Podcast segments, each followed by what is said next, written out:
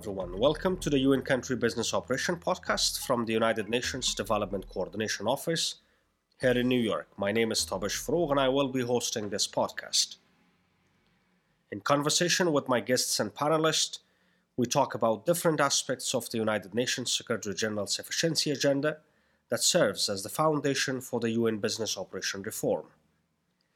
This podcast aims to create a space for conversation on the logic and process of UN business operation reform and how the ongoing set of reform projects are designed to reduce the operation cost while enhancing the system performance.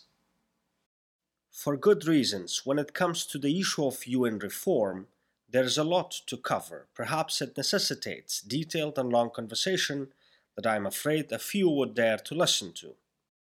Therefore, to make this podcast useful, we pick one single policy topic relevant to the UN business operation reform and discuss it in one episode. The major themes of this season include the UN business operation strategy, or what is called BOSS 2.0, the establishment of common back offices, or CBO, and common premises, or CP. For the first episode of this podcast, I have invited Lars Stooshuizen, Chief of Country Business Strategy Branch at the UN DCO or United Nations Development Coordination Office, to set the tone for the next episodes of this podcast and briefly discuss with him the history of the UN business operation reform, its current status, and its prospect. Lars, thank you for joining me in this episode. Thank you, uh, Tabish. Uh, very much appreciated. Let me start by asking you to put the UN organizational and structural reform into a historical perspective. What makes this series of UN reform distinct from the previous reform efforts? Where we stand in terms of the overall progress? Um, listen, the reform the reform process as such is not new. I mean, the whole UN system has been going through uh, different reform initiatives and waves, if you wish, for decades. And that's a question you often hear. Like, listen, what is what, uh, why do we keep reforming? Uh, and at the end of the day, any organization, in particular larger organizations, but also smaller organizations, need to keep changing and, and basically reforming in order to to adjust to the to the new demands of the times. Right, the the demands at a at a local level are not static; they they evolve over time as a country and people evolve. So when it comes to the UN reform, it is an example of, of the changes within the UN system. And the current reform wave is not new at all. I mean, the UN has, like any organization, has been uh, changing and reforming. But the first time that it really got structure uh, and, and, and, in the format of a strategy was uh, under Secretary General Kofi Annan, where for the we moved from almost reform by project, like individual smaller pieces, into a more broader reform strategy uh, which guided the, the changes the UN needed to make uh, to adapt to the new and modern world. Uh, again, like any other entity would. Um, it went through different iterations. So uh, you, you, many people will know, and many of the listeners will know that delivering as one, for example, which uh, which was in the before 2010, where we had pilot countries testing different business models, being it in, in programming, where joint annual work plans were introduced, or in funding, where the one fund was introduced, and uh, also business operations was part of that. Um, that then after the delivering as one, for example, was was evaluated as an independent report on delivering as one, where people from outside the UN give their honest opinion on what's what worked and what didn't work. Uh, that fed into the into the reform wave after that, which is after 2012 and that's also for example in our area that my teams work on and that we all together work on that is where the business operations strategy got developed. Uh, that was a direct result from the observations made in the independent uh, evaluation that common operations didn't move as well as certain other areas, um, that there were uh, fewer fundamental reforms made in the UN to enhance our operations, to make it cheaper, to make it better. Uh, and as a result, a direct result of that, a business operations strategy was introduced in, in 2012. So that's an example how one reform wave builds on the other. Lars, I know you have worked for various UN agencies, therefore you know you know the vastness of the UN bureaucracy. Reforming a, a large organization with a long history obviously isn't easy.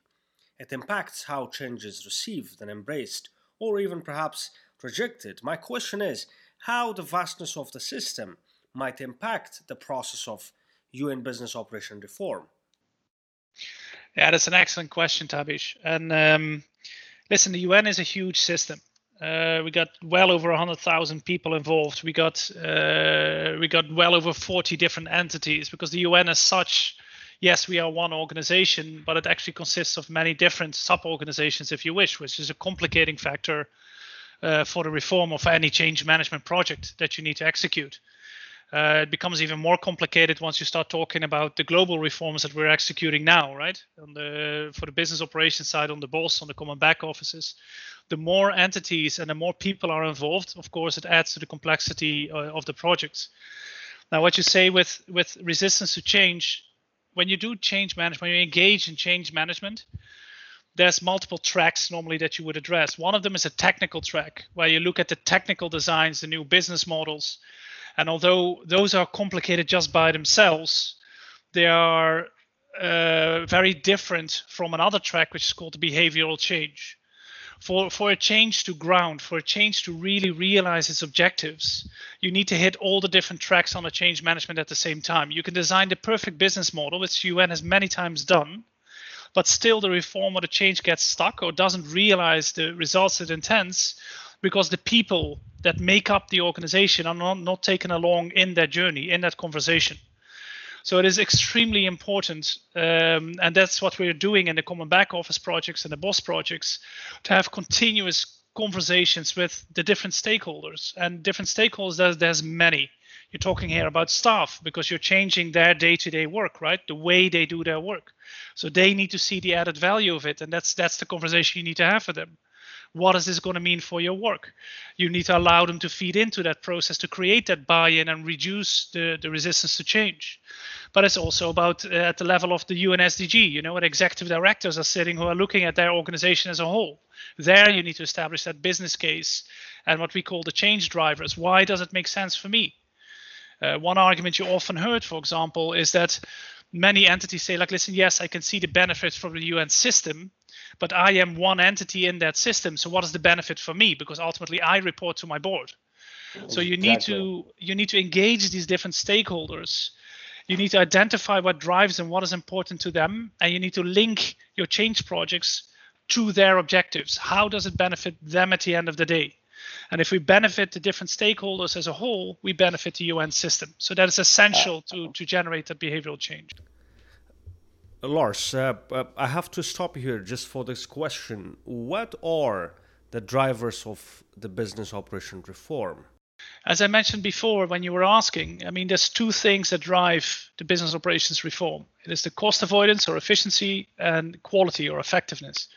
So if we lower our cost because we do it faster, we have less labor time, staff needs to spend less time on a certain activity that lowers the cost for the UN. Labor cost is uh, well over 60% of our main cost, right? So if we can ensure that Tabish or a person in, in the field spends significantly less time to get a certain uh, uh, goal reached or a certain activity done, we save the UN a lot of time. Now that money that we that we save by making the UN faster, for example, that stays into in our project budgets. So that means that money can be spent on other program activities.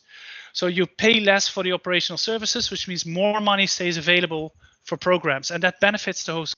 So that is how operations, if you make it leaner and more agile, how operations directly contributes to the program impact and therefore the SDGs. Lars, I have heard you uh, talking about the efficiency agenda, the vision of the Secretary General. Uh, I'm interested uh, to know what are the pillars of the efficiency agenda and what elements it consists? Listen, we, we started talking about the reform, right? But the reform has got many different aspects. It's like a diamond, a facet, uh, many different facets of the reform. You have them in program and leadership and funding. And one facet of that diamond, of, of the reform diamond, if you wish, is business operations. And the business operations reform is common, more commonly referred to in this current reform wave, if you wish, as the efficiency agenda. So it's the same thing. It's a business operations reform. It used to be called One Operations under the delivering as one. Now it's called the efficiency agenda. And why?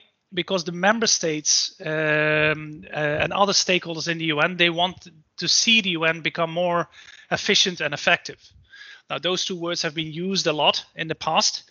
Uh, but in business operations, they're very well defined. Efficiency is about how many resources we spend in order to get something done, being it in procurement or human resources. How much does it cost it to get to the end result of that process? Effectiveness is how good are we doing it? It's quality, right? So one is the cost element of it, efficiency. The other one is the quality element of it. It's it's it's um, effectiveness. So in the in the for the business operations reform uh, or the efficiency agenda, the whole agenda is shaped around these two concepts: cost avoidance and quality. In other words, efficiency and effectiveness. That's what is being measured, and we this agenda is shaped in eight different elements, uh, which is a nice thing with the business ops. It's very very clearly defined. There's a UN SDG efficiency strategy, which which reflects the vision of the uh, SG and the UN SDG. Then there's there's projects underneath that strategy, and that makes it very well uh, defined. So we have the mutual recognition statement, which is a very uh, is a key milestone in the reform effort. You have the client satisfaction principles, which talk about quality and how important it is to manage the quality from a client side because it builds trust. If you get bad services for your mobile phone on a private private level, if your service provider is not good, it's not delivering quality to you, that that erodes the trust, and that's therefore the, the the solution may not work for you, right? So that's that's client satisfaction. You got costing and pricing principles, which are about the cost. How much can you charge for a service? Is that transparent? Those three things are called the enablers. They don't generate efficiency gains by themselves, but they are necessary for the other five components to function. So the other five components are the business operations strategy. That's now mandatory. 131 countries must have it in place by the end of next year, 2021. You have the common back office, also a mandatory piece. Uh, all country teams must must set up a common back office. You have the global shared service centers, which deals more with the large scale global services as opposed to the country level services. So these are very large scale uh, uh, single service centers that provide certain types of services. And then you have the common premises, which is the co-location. Now, common premises is at the same time also an enabler. If agencies are co-located together, you can do more services together. The boss becomes more effective. The common back office becomes more effective, but also it generates, uh, in some cases, cost reductions or better quality around the building. So those are the different elements of the efficiency agenda, Tabish. Uh, uh, thank you for the explanation, Lars. Uh, before uh, jumping to to the particulars questions on BOSS, CBO, and CP, that I know these are the global scale uh, projects currently going on. Uh, maybe maybe it's it's time because we are in the week of the General Assembly. I was reading uh, in the Council on Foreign Relations a very detailed feature uh, article on how the UN needs to reposition itself while the global threats and the emerging threats from pandemic to the global order is facing the agency. Uh, I was wondering how business operation reforms enables UN as the entity to meet the 21st century challenges, there should be an interlink between what is done in terms of business operation reform and what UN is delivering at the global level. Can you explain uh, these these these interlinkage, uh, Lars? Uh, I can I can certainly attempt to, although the question, of course, is is very broad and again has many different uh, aspects to it. But listen, the, the demand for for the UN to respond, the demand for services of the UN, it's something you cannot predict. It's it's it's it's um, flexible. It, it depends on the times. Look at COVID, the COVID pandemic, for example. Nobody saw that coming, so you cannot predict that. The system needs to be agile enough to adapt to an unpredictable demand very quickly. So from the business operations perspective, there's no point in trying to prepare for every single emergency situation or pandemic situation that you may have. I mean, there's just too many options, right? That's not an effective or efficient way of doing things. But what we can do is we can re-engineer uh, the, the the way the UN works from a business operations perspective, and make it more flexible and faster. That's the quality element under the BOS and the common back office. So that when uh, the UN is faced with new demands for services or needs to adapt to a rapidly evolving situation, that we can do that in very quick, uh, quick fashion. Now, that's not an easy task because the UN is a huge system. So uh, the business operations reform aims to shorten cycle times or the time it needs to do a certain thing, to do recruitments, to do procurements, so we can be faster, more agile. And that is how we impact our programs. If we can recruit fast, say you got a flooding situation, you got a humanitarian crisis on your hands, say you got a, an active conflict breaking out, which could be at any given time. We cannot anticipate conflict or the nature of the conflict, but we can anticipate that we as business operations need to recruit fast, uh, procure fast, uh, be able to deploy the support structures much faster than we're doing now. And that is what the business operations reform focuses on. We make the system agile so that the system can then better react to the demands from the outside world because that is an element we can control. You cannot control external factors or external shocks. Uh, Lars, you mentioned how uh, uh, how COVID impacted uh, not just uh, the business operation reforms, but the entire global scale of all operations across the world. Uh, I was I was keen to know how it impacted the project like BOS, and what is the global status of progress on the BOS CBO, the Common Back Office, and the Common Premises. Um, I'll take those two questions a bit separate. First, the COVID response. Um, DCO uh, is collaborating with New York University on an assessment in how many countries the, the business operations strategy as such was used to uh, to structure and formulate the response to the COVID pandemic, being it procurement of PPE, uh, personal protective equipment, or warehousing or logistics, moving goods from one place to another. And that report will assess in detail uh, what to what degree the, the business operations strategy was used, where it worked very well, and where areas where we need further enhancements. But in general, we hope in the future the business operations strategy is all about the joint operational response, the, the services the UN does uh, engages in jointly. So it is perfectly suited for emergency response. It, it aims to, to, as I said, make things faster, more agile, and coordinate our response over the many different entities that we have. And you saw that in COVID, in the COVID response, because the urgency was so high at that moment. People talking about behavior, people fall back on what they know, and what they know is their own individual uh, efforts. Right? That's how they've been doing business for a long time. And so we hope to see um, uh, we hope of course not to see another uh, pandemic or, or, disaster happening but uh, if it does happen we hope to see more un country teams using the BOSS preemptively to structure their emergency response and what you're thinking about then is we're working for example with OCHA to define in procurement what are the essential services what are the essential contracts you need to have in place given a certain type of emergency to ensure that those contracts are in place at the at the local level, but also at the regional level, to know where the warehouses are and what's in the warehouses, what are the buffer stocks, so that information flows across the different entities. Uh, to know what the logistical arrangements are, for example, when you need to airlift um, people that are infected or you need to move goods from A to B, that we know what arrangements are in place, that if they are needed, they can be activated. And that ties back to your previous question. We're making the system more agile. You cannot prepare for uh, a war in country X between five parties. You just don't know. But what you can do right. is get it ready, and the BOSS plays a role in that and can play a bigger role uh, in emergency response, including pandemics. And we're, we're preparing supplementary guidance in this regard uh, together with OCHA, which we hope very soon to, pre- uh, to present to the UN SDG. With regards to your question on the BOSS and the CBO and the common premises, do you want me to speak to that? Uh, I mean, uh, that would be nice if, if, if we can have a short uh, explanation on them. Okay, so the business operations strategy is a strategic framework, right? It's a planning framework. It's the same as the cooperation framework, which guides UN programs in each country. So each of the 131 countries must have a business operations strategy in place, the same way they must have a cooperation framework in place, which is the program side of things. So when we launched um, the new BOSS 2.0, the new methodologies, uh, that was in November 2019. And at the moment of this interview, we're now in September 2020, so we're less than a year ahead.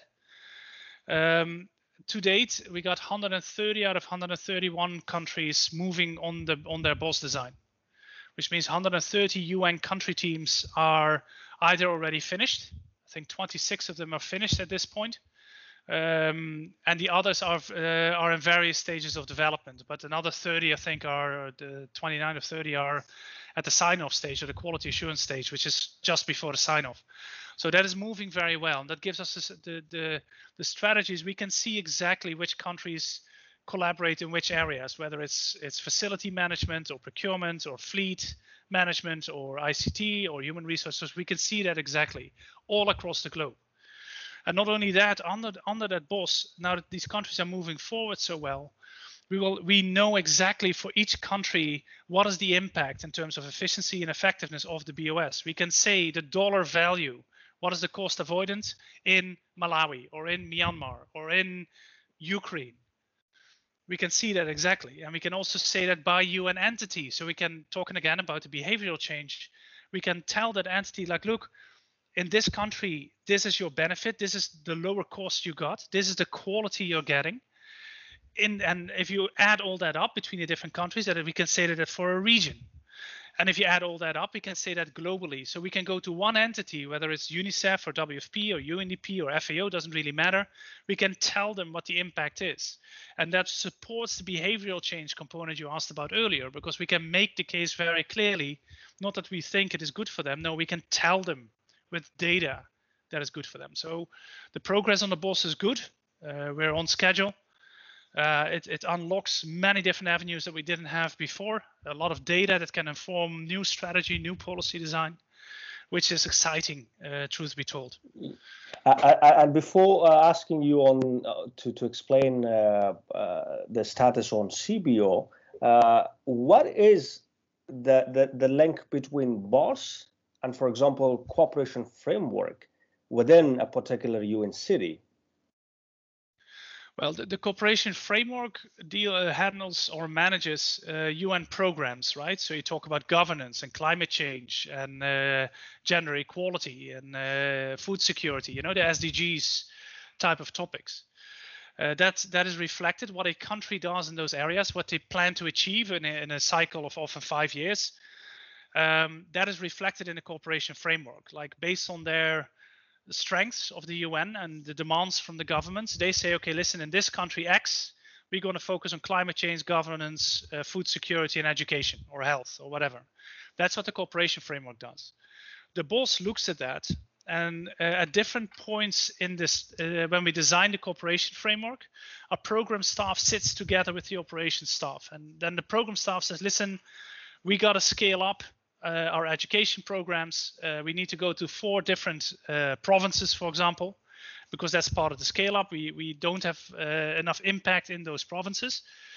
Um, but in those provinces, we don't have the presence, and we have four agencies who, who are participating in this education program. So, how are we going to do that?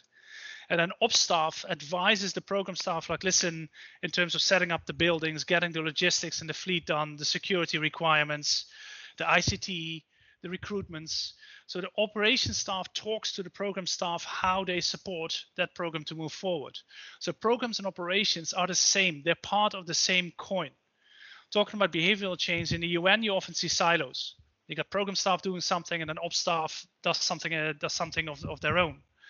The boss uh, process brings these two groups together because ultimately, without a program, operations doesn't have a reason to exist but at the same time, without the operations, the program won't be able to deliver. Because also, uh, when it comes to programs, uh, is often a series of procurements or moving goods from A to B or technical advice, which is recruitments. So it is the same thing, and that's uh, one of the strengths of the BOS Tabish. And uh, what are uh, the progress we're making on uh, CBO and CP? I know the global rollout is there. Uh, the first phase is happening. Uh, but uh, tell us more about it.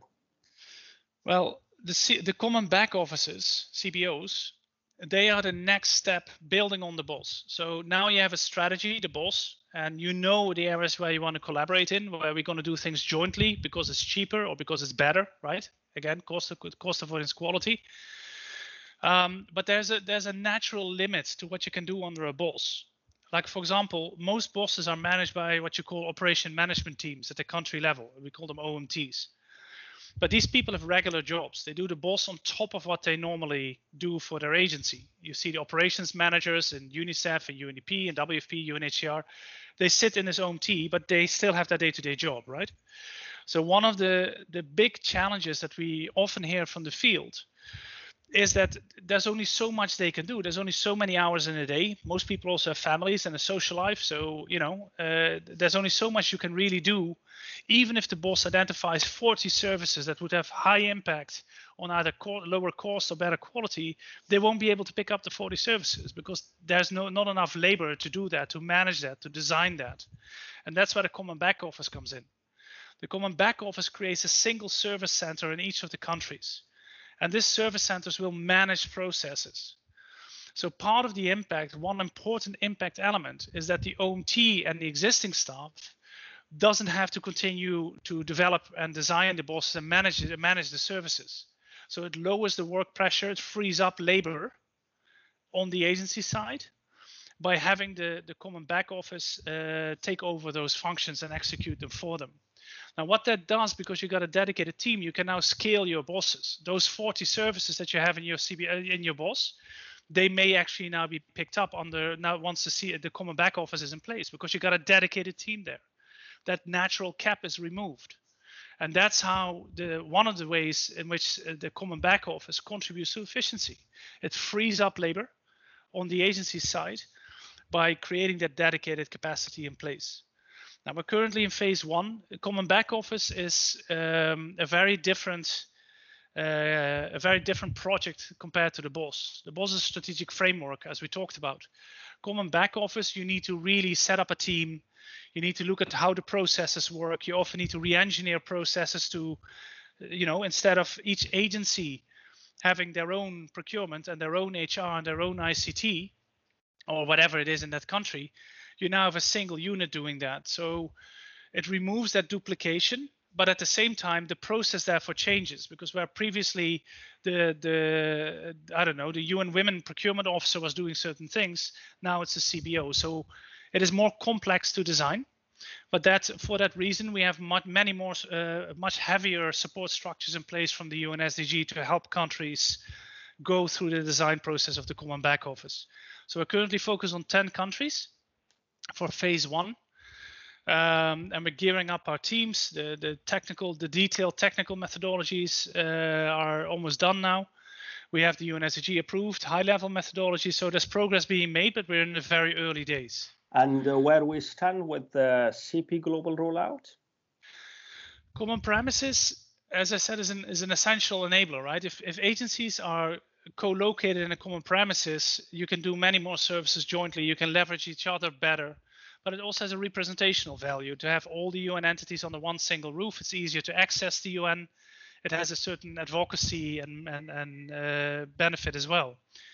Now, when we started the Secretary General, as opposed to the boss and the common back office, which is mandatory for all countries, the Secretary General and the, and the, General Assembly, they set the target for common premises to 50% of UN premises. Now it took a little while, but the, not all premises can be integrated. It can very well be that that I don't know that UNICEF or WFP has one field office. There's nobody else there, so there's nothing to integrate. So we uh, we cleaned the data up, um, and currently we're looking at uh, around 2,166 premises globally. That's the total number, uh, out of which 476 are joined at this moment. That used to be 17% of the whole. Now we're at 22% of the whole. So we made some progress. But with common premises, there's a there's a difficulty there because either the government gives a free building, rent-free building, which uh, is in many cases, in many countries, the case. And uh, I think uh, recently we saw in the Asia, in the uh, Pacific region, we saw multiple governments offering rent-free buildings to the UN. But even if you get a rent-free building, you still need to adapt it for the UN, right? I mean, there's different entities moving in. You need to uh, redo the building to a certain level, maybe rewire it, and that requires money. And in addition, in countries where the government doesn't have a building available that meets the UN, uh, for example, security requirements or the size that of the UN, um, there were certain countries who are, for example, building, constructing buildings, and that's even more difficult because that that requires millions. And the UN does not have dedicated capital uh, investment available for those for those projects. So that is a challenge we're dealing with now. Um, we're analyzing what exactly the capital requirement would be to get to that 50% and giving the General Assembly different options like what how much money would you need if it's 40% or 30%. But in the absence of the of capital in order to refurbish buildings, move agencies, or in exceptional cases build or construct, uh, it's it's very hard to move that needle unless governments, member states governments, host governments uh, step step forward and, and offer the UN the rent-free premises uh, to co-locate them.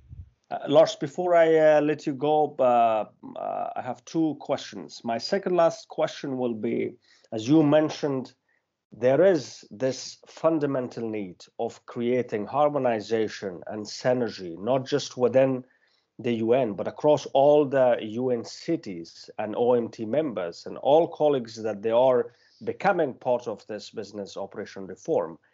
What is the current level of uh, cooperation that you see from the field level coming top, bottom up, or the cooperation top down?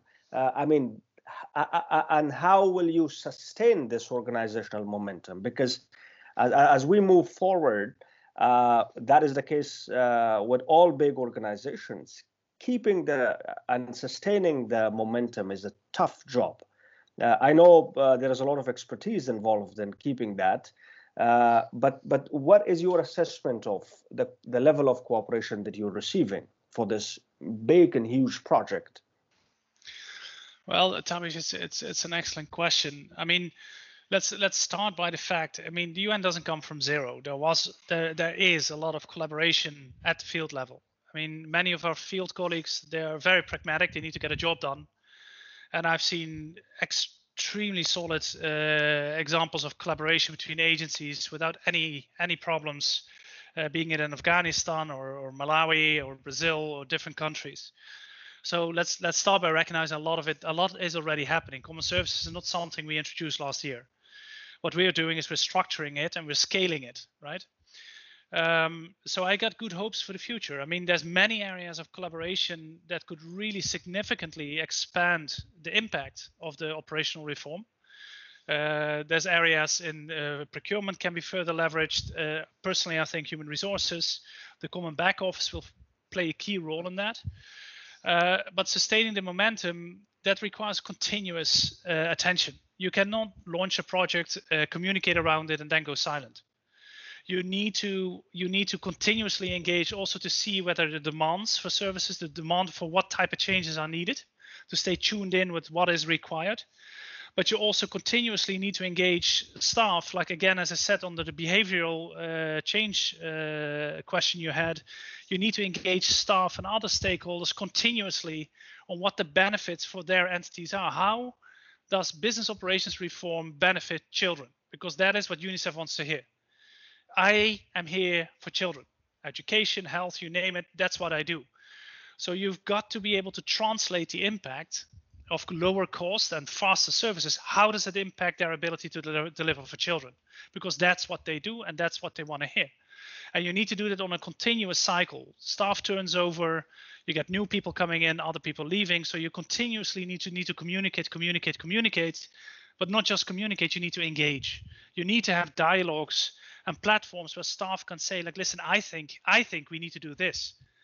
Because there's there's a lot of different uh, opportunities and approaches out there and we don't hold the perfect truth in our hands either. We have very experienced teams but there's very good ideas out there of people who have true experience with how how how things work. And one by one we will tackle them. As i said reform comes in waves. So one by one we, we pick up the high impact ones and i hope that we can uh, create standardized services that we can push out on through the business operations strategies delivered by the common back offices to the countries to help the countries deliver their man their programs better, their mandates better, so we have that impact in the host country for the people. because and, that's what the UN does in the end. And and the last question will be, uh, what milestones we're expecting to meet by the end of this year? I know the project milestones are set uh, to 2021, but for the next three months of this uh, year, uh, what we need to push for? Uh, if, if if you can elaborate on that. Well, Thomas, 2020 uh, was a year, even for DCO, uh, who's coordinating a lot of the reforms, we were scaling up, right? We are recruiting uh, all the teams that went through massive change ourselves. So 2020 was for us anyway a year where we focused very much on our own human capacity, our ability to to support the UN country teams. Once we get these people on board, to get them trained, to get them exposed to our ways of working, because they come with their skill sets, of course, and they're very experienced people, but they need to know exactly what is uh, you know the, the, ins and outs of the BOS and the common back office is how we do that so a lot of it of the projects were actually not with DCO before. They were with uh, what was called the big project team who did a good job of of putting this agenda forward. It was handed over to us uh, in June. So only since June was DCO asked okay take over these projects and now roll them out globally. So our first focus was on human resources and capacity, then getting the project plans ready. The, for every of the projects you and I discussed, Tabish, there's global rollout plans who exactly indicate timelines and what is happening in, for each project and what people can expect. So all of those are done now. The staff is on board now. The resource mobilization is starting, and we, for the BOS, for example, uh, we hope. Uh, I think our target for December is 105 countries done with their BOS. So not only does us gearing up and getting staff and doing doing the global rollout plan, but that's actual impact. The end goal is to get, of course, the UN country teams on the BOS. So we hope to have 105 of those.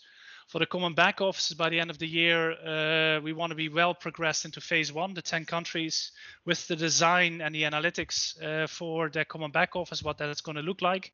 But we won't finish any of them this year but because it takes a bit of time, usually around five or six months to do a, to design a common back office, but we hope to be well progressed. Thank you, Lars, and Godspeed. I wish you and all of your colleagues a, a wonderful journey ahead. It was my pleasure. Thank you, Tabish.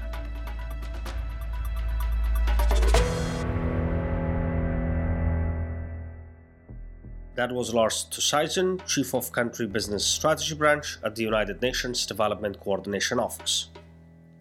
I thank you all for listening to the first episode of the CBS podcast. In the next episode, my guest and I will discuss the UN Business Operations Strategy. To make this podcast better, please share your ideas and comments with me. Thank you and talk to you soon.